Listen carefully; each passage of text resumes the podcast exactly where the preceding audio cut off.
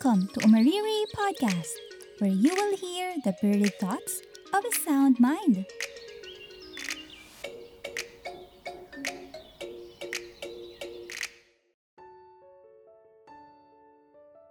Napansin mo ba mga display picture or yung DP sa social media na kandila, bulaklak, or plain black? In less than two years, I changed my DP to one of these photos. Not just once, but four times. Sa bawat pagpapalit, kasabay din nitong binabago ang pananaw ko sa buhay lalo kong naunawaan ang Ecclesiastes chapter 3 verses 1 to 2. There is a time for everything and a season for every activity under heaven, a time to be born and a time to die. Meron bang ideal age to die? Yung life expectancy dito sa Pilipinas ay 70 years That is around 25,550 days. Sapat na kaya yun? I don't know. But I am certain that it is heartbreaking to lose a loved one. At the end of it all, what will matter is how we lived each day of our lives. Nanay Amelita Manlangit born on May 15, 1947, died on May 27, 2020. Masarap magluto si nanay, as inang sarap talaga. Tapos maasikasa din siya kay tatay. Parang siya nga yung ano eh, ultimate wife goal. Dahil hanggang sa kahuli-hulihang pagkakataon, iniwan ni nanay na malinis ang kusina at tinupi ng maayos ang mga damit nila ni tatay. Nay, how to be you po? Sana natanong ko to sa inyo nung may pagkakataon pa. Her faith is something I really admire. Perfect description nga kay nanay ay yung Proverbs 31, a wife of noble character. Madaming sana. Sana nagawa yung ganito, sana nasabi yung ganun. Regrets. We have so many regrets. We could have spent the first few months of lockdown para makipagkwentuhan or makibonding. Pero wala eh. Tanghali na kami bumabangon kasi work from home. Kaya naman, madalas, nakatingin lang sa cellphone we ignored the opportunity given to us to create meaningful memories with our loved ones. Sayang, hindi na maibabalik ang oras at pagkakataon. Tuloy ang pag-ikot ng buhay. We will carry our regrets in our hearts to serve as a constant reminder. James chapter 4 verse 14 You do not even know what will happen tomorrow. What is your life? You are a mist that appears for a little while and then vanishes.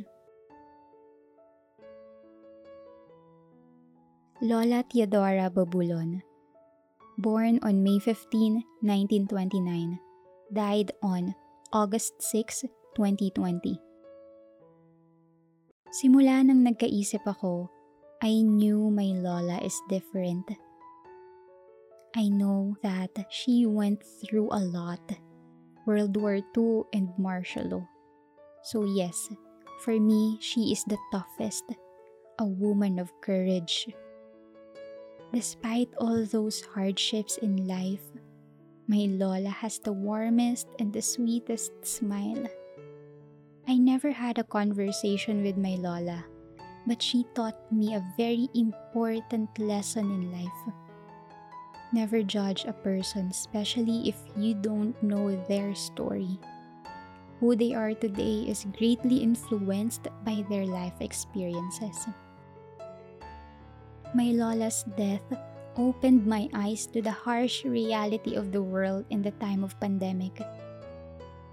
That night, walang available ambulance the gig city lahat nakadeploy.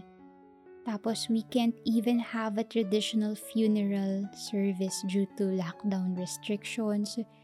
And then the nitty-gritty ng pag-aasikaso ng mga documents.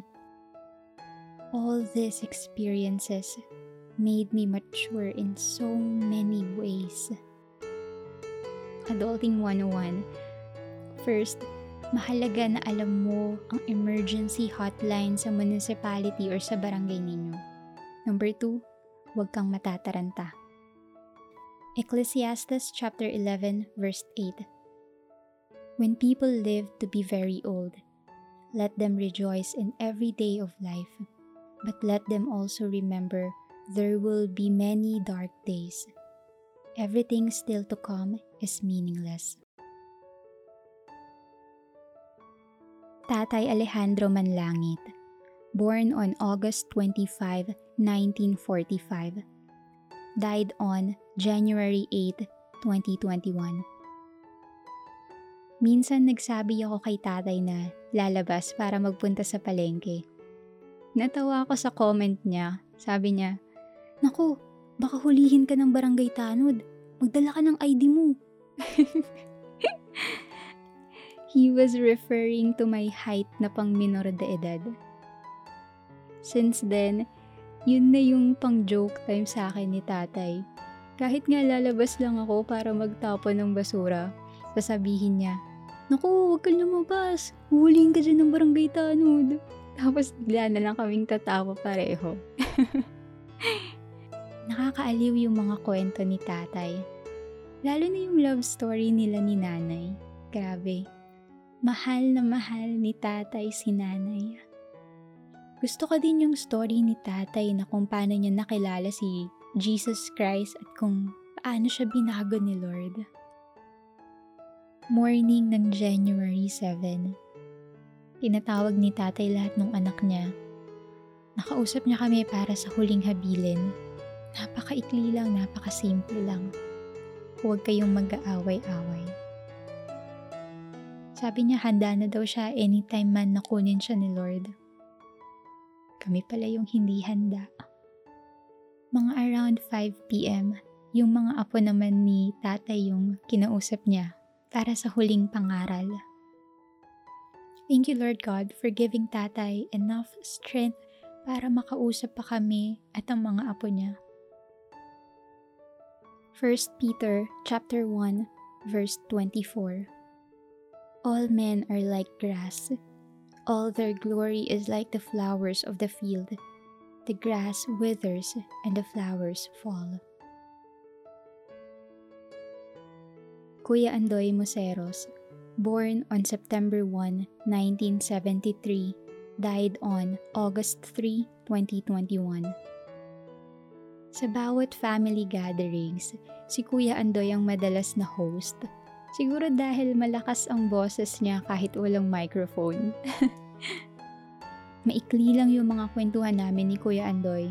Pero yung hindi ko makakalimutan when he assured me of God's goodness. Hindi lang ako binigyan ni Lord ng Tatay Alejandro Manlangit. Pero sinamahan niya pa ng Nanay Amelita Manlangit at ng mga kapatid. Grabe, complete package magbigay si Lord. Solid. During the online funeral service, may binasa si Ate Eden na letter from Kuya Andoy. Walang date yung letter pero parang naisulat niya yon around 3 to 5 years ago. Sa sulat, in-express niya kung gaano niya kamahal yung family niya at nagpasalamat din siya sa mga tao na lubos na nakatulong sa kanya. Iba yung power of words. It can speak life. It can give comfort and assurance. Ecclesiastes chapter 7 verse 2 It is better to go to a house of mourning than to go to a house of feasting. For death is the destiny of every man. The living should take this to heart. Gusto kong mag-thank you sa'yo dahil nakikinig ka pa din hanggang sa part na to. I want to share with you these two lines from an anime. The greatest pain in life is not to die, but to be ignored. The greatest pain in life is not to die, but to be forgotten. Don't ignore your loved ones. Kung gusto mong magsabi ng thank you, I love you, or sorry, don't hesitate. Say it now. Pwedeng via call, chat, or tulad ni Kuya Andoy, write a letter. You spend quality time with them, intentionally. Kung kailangan mong mag-file ng leave sa work para lang makasabay sila kumain, do it. Hindi lang tuwing month of November dapat ginugunita yung alaala ng mga pumanaw na mahal natin sa buhay. Let us remember them kahit sa mga pinakasimpleng araw ng buhay natin. Let us remember and learn from the lives that they have lived. Sabi ni Pastor Ed Lapis, we should receive death, our death and the death of others, as graciously as possible. Although we may grieve, we may be sad, pero huwag tayo magtatampo sa Diyos. If you're interested in the topic of life and death, I have three recommendations for you. Number one, Book of Ecclesiastes. This is a very short book in the Bible, only with 12 chapters. Kaya, kaya mo tong basahin ng isang upuan. Now, kung na-depress ka sa mga sinabi ni King Solomon, I suggest basahin mo ulit. Try mong namnamin yung kaisipan na gusto nitong ipahayag. Number 2, Message on a Coffin by Ed Lapis. Ang maganda sa book na to taglish, and madaling makarelate. Kung takot ka sa kabaong, baka matulungan ka ng libro na to. Number 3.